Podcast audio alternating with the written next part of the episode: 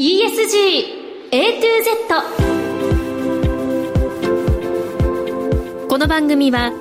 東京証券取引所クイック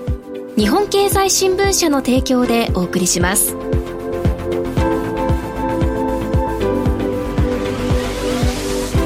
皆さんこんにちは。滝口ゆりなです。8月21日月曜日のお昼皆さんいかがお過ごしでしょうか？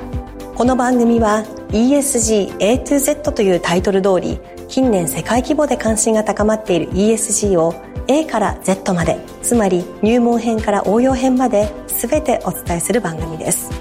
ESG とは E Environment 環境 S Social 社会 G Governance 企業統治。この3つの頭文字を取った略語で企業が持続的な成長を目指すために必要とされている課題です。本日のメニュー紹介です。最初のコーナーは ESG 投資のツボ。毎週週替わりで ESG 投資に関する情報をさまざまな角度からお届けします。今日はニューラル代表取締役 CEO 不間健二さん日本企業の ESG についてお話を伺います。もう一つのコーナーはピックアップ ESG ここでは ESG に積極的な企業の取り組みをご紹介します。今日は先週に引き続きインペックス執行役員経営企画本部本部長補佐兼経営企画ユニットゼネラルマネージャー長谷川健二さんにお話を伺います。それでは皆さん12時30分までの短いお時間ではございますが最後までお付き合いください。人生100年時代と言われる中資産形成に関する議論や SDGs、ESG 投資の意識の高まりなど金融リテラシーへの社会的な関心がかつてないほど高まっています。東京証券取引所大阪取引所では金融経済教育の新ブランド JPX マネブラボを新設。幅広い世代に総合的な金融経済教育を展開しています。詳細は JPX マネブラボで検索。銘柄選別ってどうやったらいい？来週の相場のポイントは？株式投資に役立つ情報ツールならクイックマネーワールド。マーケットのプロが予想したデータで銘柄探しもできる。プロがチェックする情報も見られる。オンラインセミナーも毎月開催中。マネーはで検索して会員登録しよう。ESG 投資のツボ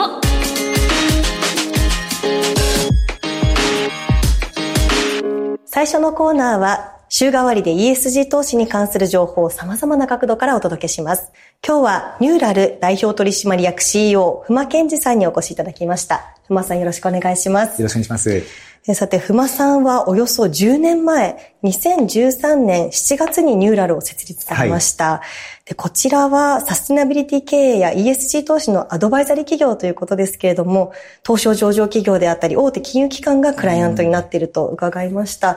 え10年前というと日本にまだ ESG 投資のいった概念が普及する前だと思うんですけれども、ねはい、どういったきっかけでニューラルを設立されようと思ったのかというところとですね、ぜひこのニューラルという社名の由来も合わせて教えてください。はい、そうですね。まだ2013年なので、国連で SDGs ができる前なんですよね。そういう意味でいくとまだ SDGs がない頃から始めているんですが、ちょうどきっかけはですね、僕は2010年から12年まで、まあ、アメリカに留学してたんですけども、うんはい、まあ、そこでも、まあ、今のような日本のような現状のような形で、サッサミという言葉が、まあ、普及し始めていったのがアメリカのだいたい2010から12年というこの期間ですね。でそれは本当にたまたまだったんですけど、まあ、たまたまそのタイミングで僕がアメリカにいまして、まあ、いろんな企業さんと話をする機会があった時に、このサッサミという言葉は、まあ、僕の中であまり馴染みがない。で、しかも産業界とかですね、金融の人が言うっていうのは、まあ、とても意外なことでして、でそこから興味を持って深掘っていくと、まあ、今の本当に現流に至るこの波のもう大きな波がアメリカで始まっていたと。まさに長期経営のためにササミーティは非常に大事だということの概念が普及していて、まあ、日本のすごくギャップがあったので、まあ、これはまずいと思って日本に帰ってきて、会社を作ったっていうのがきっかけですね。はい。はい、あの、留学は何を勉強されたんですか？そうですね。当時はまあビジネススクールに MBA を受トリーにですね、行っていたので、まあ、幅広く学んでいて、で、当然またサステナビリティを学ぶという感覚なかったんですけども、まあ、むしろその中で、このテーマが語られていたというのに出会ったというのが大きいですね。これから重要なことは、これサステナビリティ、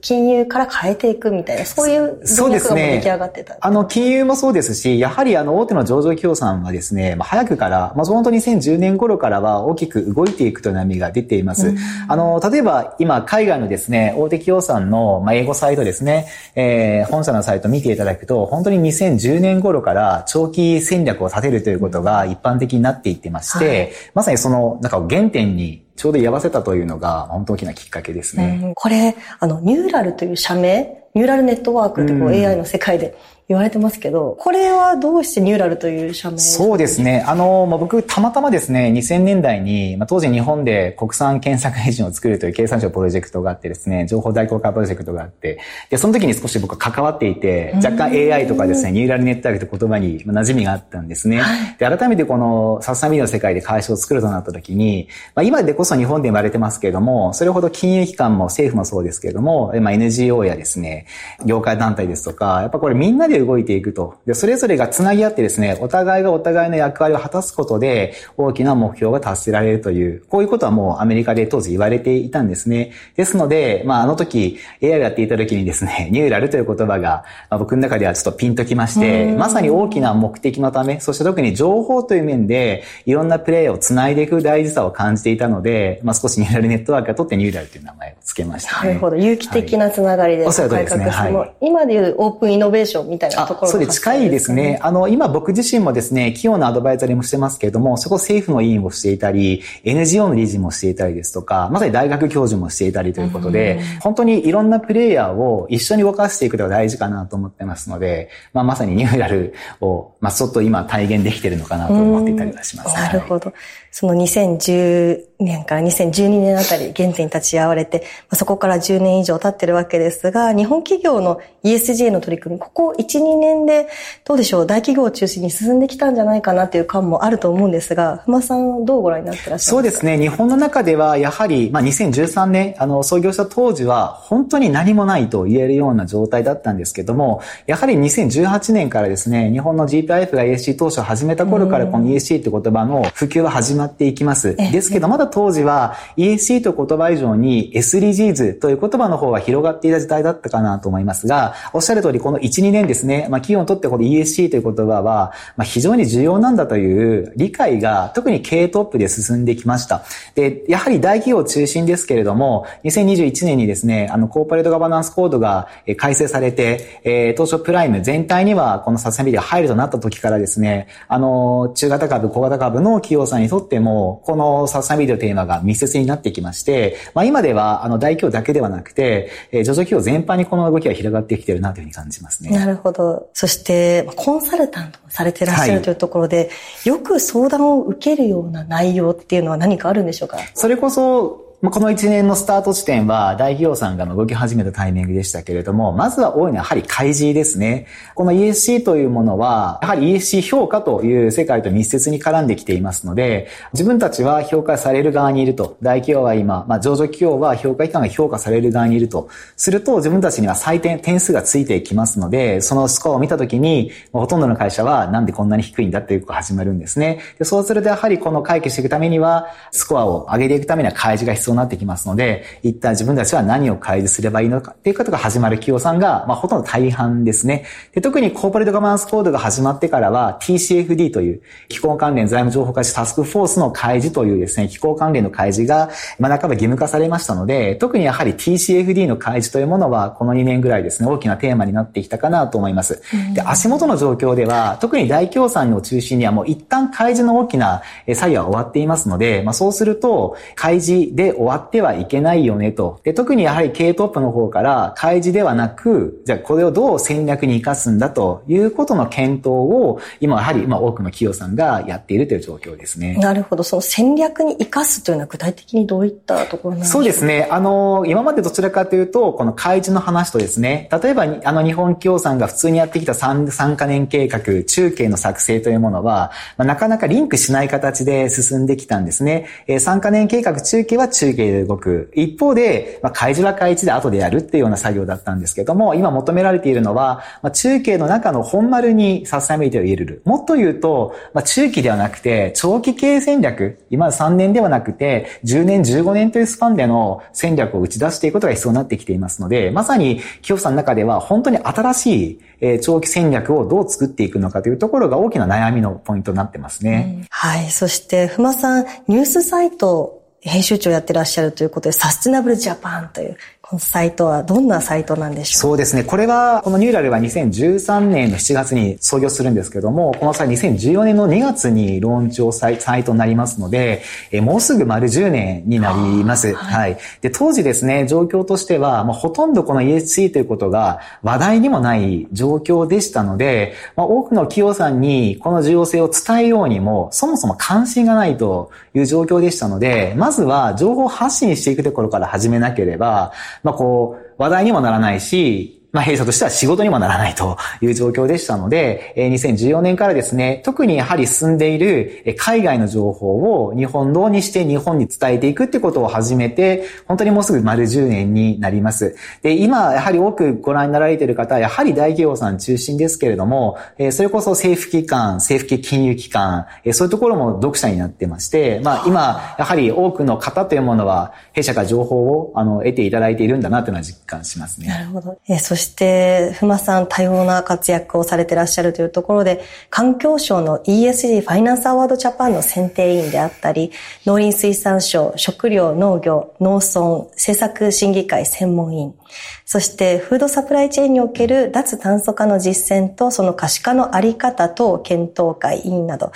えー、などなさってるというところですね。すね最近その食、フードのサステナビリティに関するお仕事が多いということなんですけれども、この分野、今どんなことが注目されてるんでしょう、うん、そうですね。あの、ESG、特に気候変動という言葉に関して、まあ、多くの方がイメージするのは、やはりエネルギーであったり、モビリティの世界かなと思うんですね。ただし、この分野というのは、もう10年ほど前から議論が進んできている状況でして、えー、向かう方向というものはある程度見えてきているというのが、このエネルギーやモビリティの世界で語られていることです。で、一方、食の世界の議論は、本当にこの2、3年ぐらいでグローバルでも急速にですね、高まってきている、まあ、リスクテーマなんですね。あの、食料安全保障ですとか、言葉と非常に密接に関わってくるんですけども、今まさにグローバル全体で食についてのサステナビリティということの方向づけが、まあ、まさなされてきているような状況です。でですので、日本の中でまだまだこの食の話題というのは少ないんですけれども、まあ、海外のこの温度化を埋めるためにも、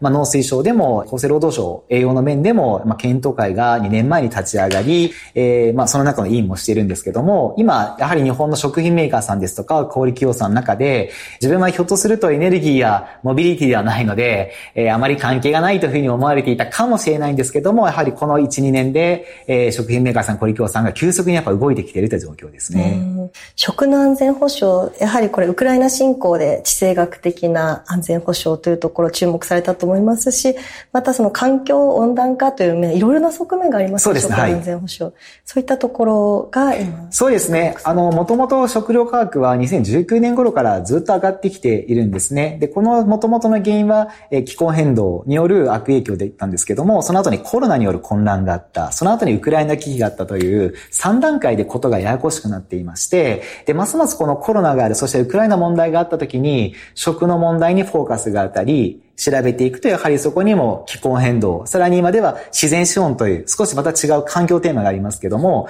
この二つが農業、食料の世界は、最もリスクが高いというふうに今認識されてきてますね。なるほど。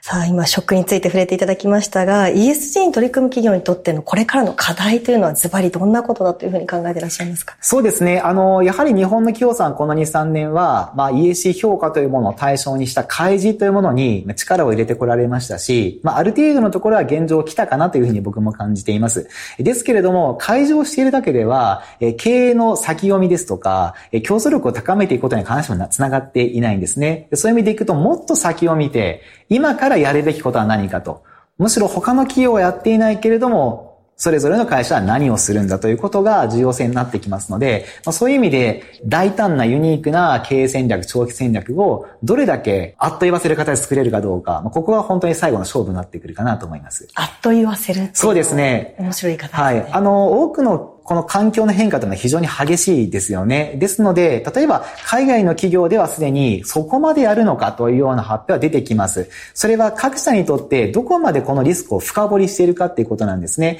それぞれの企業にとって強みも弱みも違う。え気づいたリスクもあれば気づいてないリスクもある。まあそうしていくと、それぞれの企業が非常にユニークな戦略になっていくんですけども、横並びの戦略を作っていけば、まあ、特に投資家からすると、あまり先進性の企業とは見えないというのが現状かなと思います。なるほど。わかりました。さあ今日はニューラル代表取締役 CEO 馬健二さんに日本企業の ESG についてお話を伺いました。馬さんどうもありがとうございました。ありがとうございました。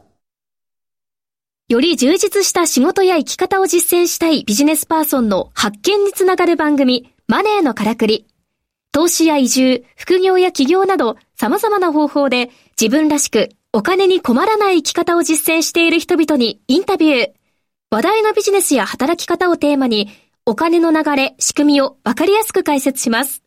マネーのからくり。毎週金曜朝7時30分からラジオ日経第一で放送中です。マネーに対する食わず嫌いありませんか？4U と学ぶ日本経済。お金に関する心配事は山積みだけどどうすればいいかわからない。そんなマネー初心者に向けた30分です。最近気になるあのニュースについて詳しく聞けたりクイズで楽しく経済について勉強します。4U のマネー事情も聞けちゃうかも。ラジオ日経第一。毎週水曜夕方6時から好評放送中。お楽しみに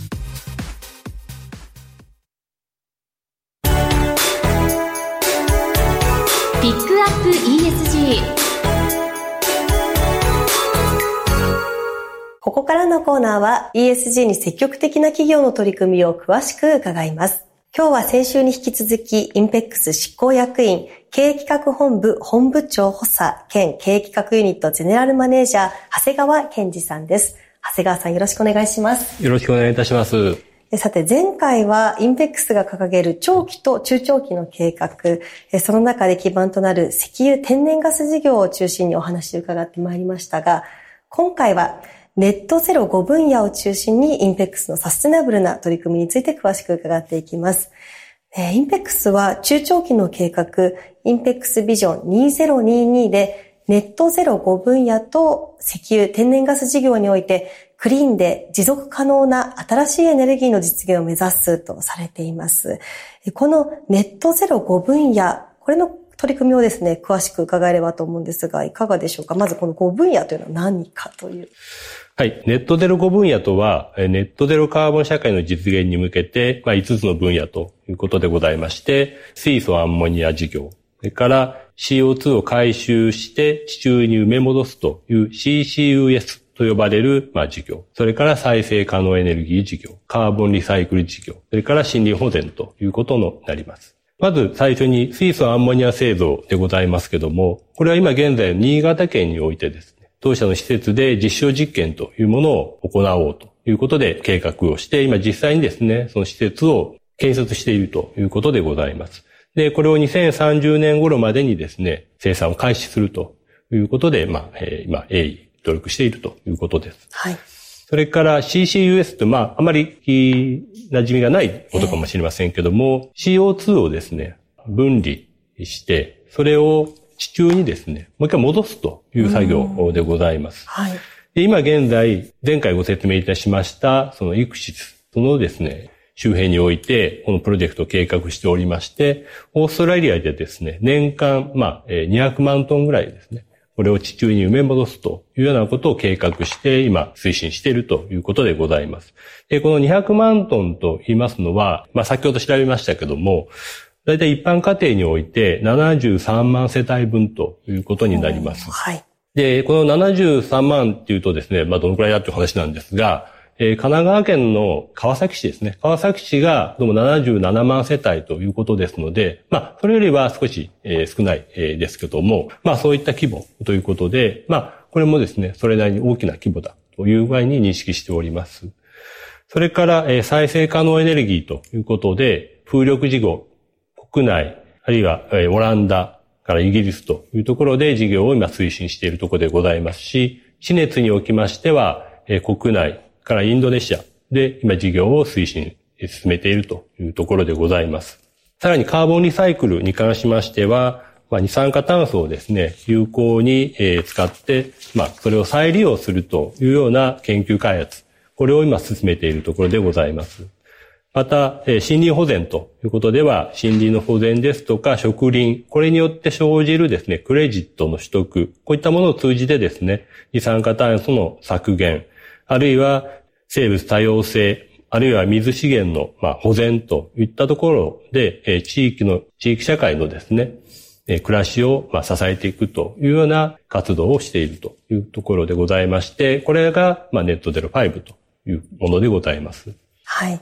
前回お話しいただいた基盤事業となる石油天然ガス事業とネットゼロ5分野のシナジーを追求するためには、技術力であったり、それを支える人材の育成というのは欠かせないのではないかなと思うんですが、このあたりというのはどのように実際取り組んでいらっしゃるんでしょうか？はい。当社はですね、まあ、長年にわたって石油天然ガスの、まあ、開発技術というものを培ってきたというところでございまして、この技術力というのはです。ネットデル5においてもですね、これは十分に発揮されるというふうに我々は思っております。例えばその CO2 を地中に埋め戻すという作業においてもですね、我々地下に関してはそれなりに知見を持っておりますので、はははえー、あるいは地熱の開発ですとか、はい、そういったものに関してもですね、我々の知見というものが活かせるのではないかと思っております。それから、えーまあ、もちろんその今までやったことの応用だけではなくって、今我々、えー、技術研究所の中に新しく IREX というグループを作ってですね、それで新たな研究を始めようとしております。で、この IREX というのはですね、あの、INPEX Research Hub for Energy Transformation というものになっておりまして、これはどういうものかと言いますと、まあ、ハブ、まあ、インペックスが研究のハブになっていくということでございます。つまり、はい、ハブってあの、自転車の車輪の真ん中みたいなところですよね。えー、でそういうインペックスが中心になって、えー、まあ、大学ですとか、えー、まあ、その他の企業様ですとか、あるいは政府機関と研究機関、そういったところと連携していって技術の開発をしていくということをまあ考えて、まあ、実際にまあ実行に移しているということでございます。それから、えー、当社はですね、日本の会社ではあるんですが、従業員の40%は外国人ということに、えー、でございます。はい。よってですね、もともと、その、当社はですね、非常にまあグローバルな会社で、そういった人種ですとか国籍ですとか、そういったことにはですね、とらわれずに、まあ、自由に研究や活動をしていくということですので、こういったものもですね、新しい事業、ネットデロ5においてですね、非常にま有利に働くのではないかというふうに考えております。その他ですね、従業員一人一人の成長も当然こういったネットデロ5のですね、推進には欠かすことができないと考えております。それぞれ従業員一人一人が、まあ、自らリーダーシップを取ってですね、えー、事業を進めていくということが大事になっていきます。そのために、えー、当社としましては、そういったリーダーシップ研修、そういったものを用意しておりますし、もちろんリーダーになることだけがですね、必要というわけではなくって、自分はリーダーではなくって、専門的な知識を身につけたいという人にはですね、そういった専門知識を身につけるようなまあ、研修ですとかセミナー、こういったものも用意しておりまして、一人一人がですね、自分の特性に合ったものをですね、伸ばしていくというのが重要なのではないかというように考えております。はい。社員の方のダイバーシティというところもすね。すごく推進されていらっしゃるということですかね。はい。あの、本当に一つ一つのプロジェクトの規模がとても大きいと思いますので、これ国策とも密接に関わってくるところだと思います。高いレベルのコンプライアンスであったりガバナンスが求められているのではないかと思うんですが、このあたりはどのように取り組まれていらっしゃるんでしょうか？はい。おっしゃる通り、我々の石油開発ですとか、のネットゼロ5のプロジェクトというのは非常に巨大なプロジェクトになりますので、その投資国においてですね、このプロジェクトそのものがですね、非常に重要なプロジェクトとなってきます。その国の経済や、あるいは雇用、技術の進展といったところにですね、大きく関わってくる。場合によってはその国の未来に関わってくるプロジェクトというように考えております。よって、そういう意味ではコンプライアンスとかその前にですね、我々従業員が当該国の未来にも関わるといったようなプロジェクトになっていきます。その場合ですね、まあ、コンプライアンスということも重要なんですが、我々が、えー、皆様、その当該国の皆様と一緒にプロジェクト、あるいは未来、将来を作っていくといったような気持ち、これが重要ではないかと思っております。そういった気持ちをなしにですね、まあ、コンプライアンスですとか、情報開示だとか言ってもですね、それは薄っぺらいものに過ぎなくって、やはり本当にそういった地域の皆様と一緒にプロジェクトを作っていく、えー、未来を作っていくといったような気持ちがあって、その上でコンプライアンスを守っていく、あるいは情報を開示していく、あるいは気候変動に対応していくといったことが重要になってくると。それはあくまでも結果としての行動であって、重要なのは、まあ、その気持ちの上でみんなと一緒に将来を作っていくんだ、未来を作っていくんだという気持ちが重要なんではないかと、そのように思っております。はい。では最後に日本を代表するエネルギー企業としてですね、未来にありたい姿を改めて教えてください。はい。前回でも、え今、エネルギー、世界で起こっているエネルギー問題ということで、えー、まあ、気候変動対応、クリーンにしていくという気候変動対応、それから安定供給、それから安定した価格で供給すると、今3つの問題がエネルギー業界にはあると、世界にはあると具合に申しましたが、これは非常にですね、複雑に難しい問題となっております。はい、ただし、考えてみると、この3つをバランスよく解決していくというのは、まあ、ある意味極めて当たり前のことというか、クリーンなのも当たり前だし、安くエネルギーを使うというのも当たり前だし、それが安定的に供給されるというのも、実際は当たり前の状態だというふうに思っております。ですので、難しい問題ではあるんですが、そういった3つをバランスよくやっていくということが、まあ当たり前のものなんだという具合にですね、当社は思っておりますので、そういった当たり前を当たり前に実行していきたいと、そういうような会社になっていければなという具合に思っております。この当たり前を支えるというのもすごく大変なお仕事だと思うんですが、はい、わかりました。ありがとうございます。さあ、ここまで2回にわたり、インペックスの ESG の取り組みについて詳しく伺ってまいりました。インペックス執行役員、経営企画本部、本部長、補佐兼、経営企画ユニット、ゼネラルマネージャー、長谷川健二さんでした。長谷川さん、どうもありがとうございました。どうもありがとうございました。最近、SNS ばかり見てる気がする。情報少し偏ってるかも。ふんふん、日経電子版？ポイントを押さえて幅広く新しい情報と出会える。しかも1ヶ月無料だから気軽に始められそう。なるほど、これいいかも。動く年に日経電子版。興味のなかった分野に自分を伸ばすヒントがあったりする。そして時間の使い方もちょっと変えるだけで未来は変わるかも。1日15分の成長習慣始めませんか？動く年に日経電子版「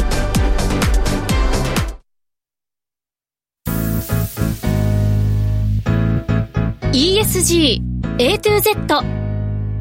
この番組は東京証券取引所クイック日本経済新聞社の提供でお送りしました。投資に関する最終決定はご自身の判断でなさいますようお願いします。